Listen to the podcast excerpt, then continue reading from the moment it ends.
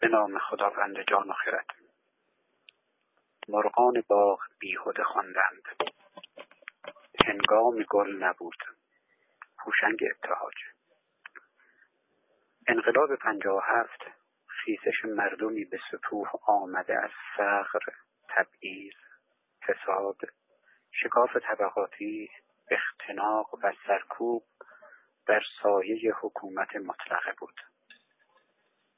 مردمی که مخاطب گرامی. این تماس توسط زندانی بازداشتگاه اوین می‌باشد.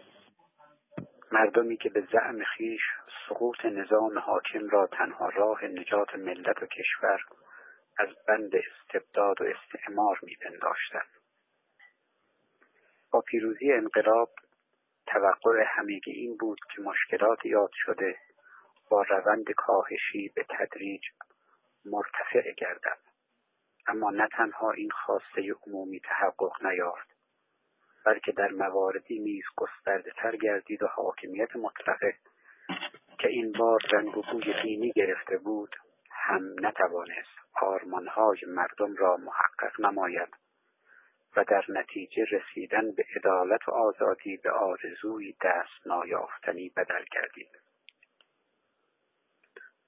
در این بین برخی علمای دینی و تحلیلگران وابسته به حکومت که از ابتدا نیز اعتقادی به خواست و نظر مردم نداشتند و این باور را به سراحت اعلام کرده بودند تلاش کردند تا با تحریف تاریخ خواست مردم را اجرای قرائتی خاص از اسلام قلمداد نموده و بر همین اساس نظام موجود را با همه نقایص خود مطلوب و منطبق با آرمانهای مردم انقلابی آن دوران توصیف نمایند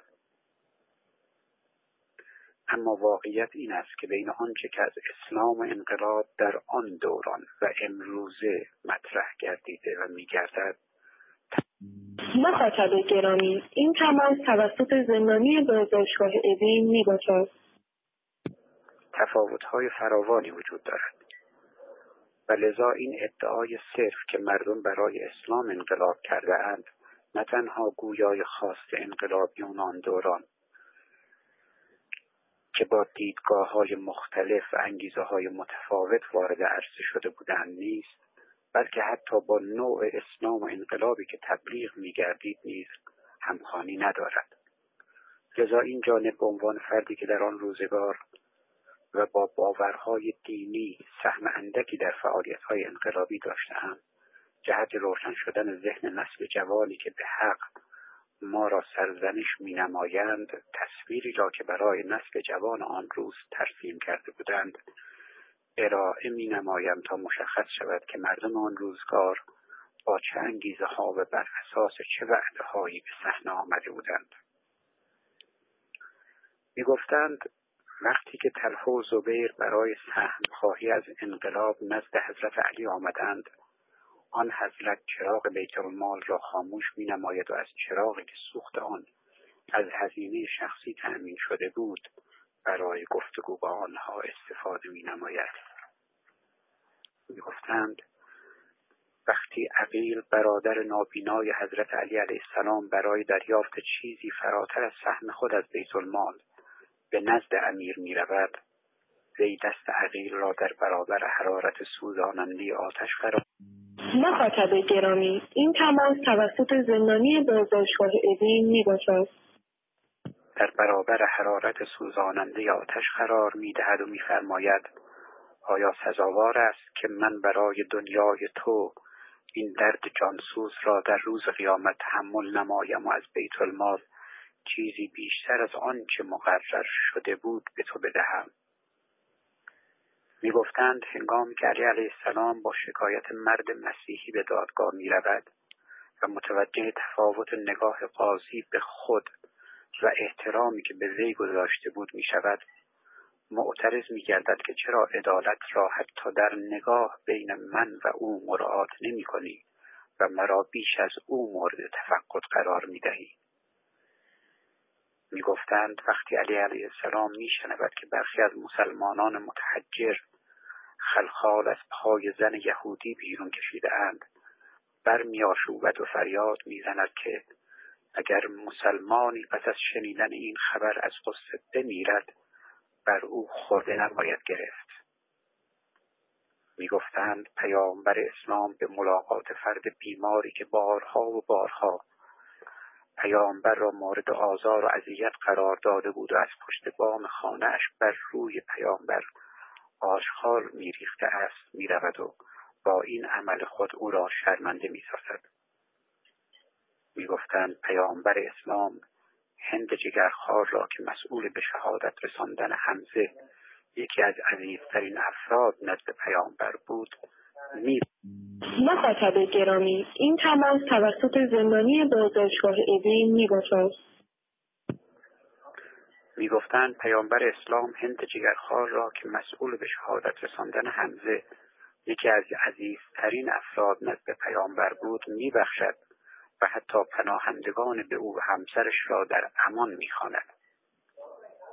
می‌گفتند مالک اشتر فرمانده سپاه امام علی برای آموزش فردی که به او ناسزا گفته بود به مسجد می رود و برایش نماز آمرزش می خاند. می گفتند آیت الله خمینی نیز در مصاحبه هایشان از آزادی بیان و عقیده در جمهوری اسلامی سخن می گفتند و اینکه مارکسیست ها هم در جمهوری اسلامی آزاد هستند و اینکه اگر ملت تسلیم احکام اسلام شود و برنامه های مادی اسلام را اجرا نماید تمام ملت در رفاه و آسایش زندگی خواهند کرد.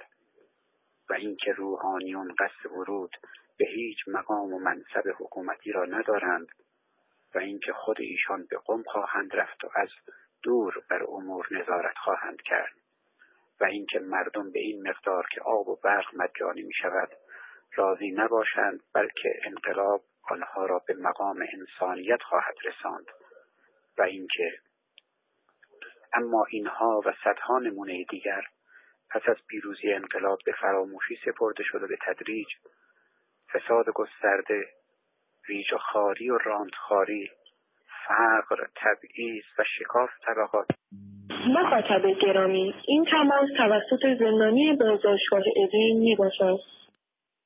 فقر تبعیض و شکاف طبقاتی به جامعه تحمیل گردید و صداهای اعتراض را با زور و تهدید و زندان و غیر خاموش نمودند و در فضای این چنین دست دزدان بیت المال برای تعدی به حقوق ملت به حدی بازگذاشته شد که حاصل آن مصیبت است که این روزها شاهدش هستیم.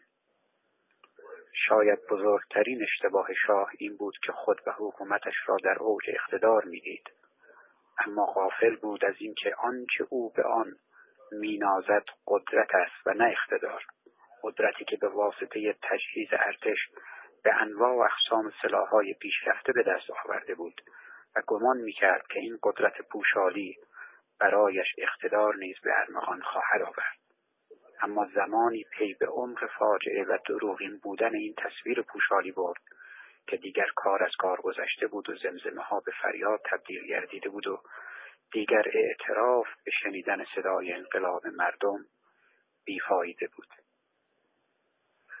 بدیهی است هر حکومت دیگری در جهان هر چند که رنگ و بوی دینی داشته باشد نیز چنانکه نسبت به مشکلات مردم زمزمه های آنها بغض ها و فریادهایشان بی تفاوت باشد. و صدای مردم خود را در زمان مناسب نشنود.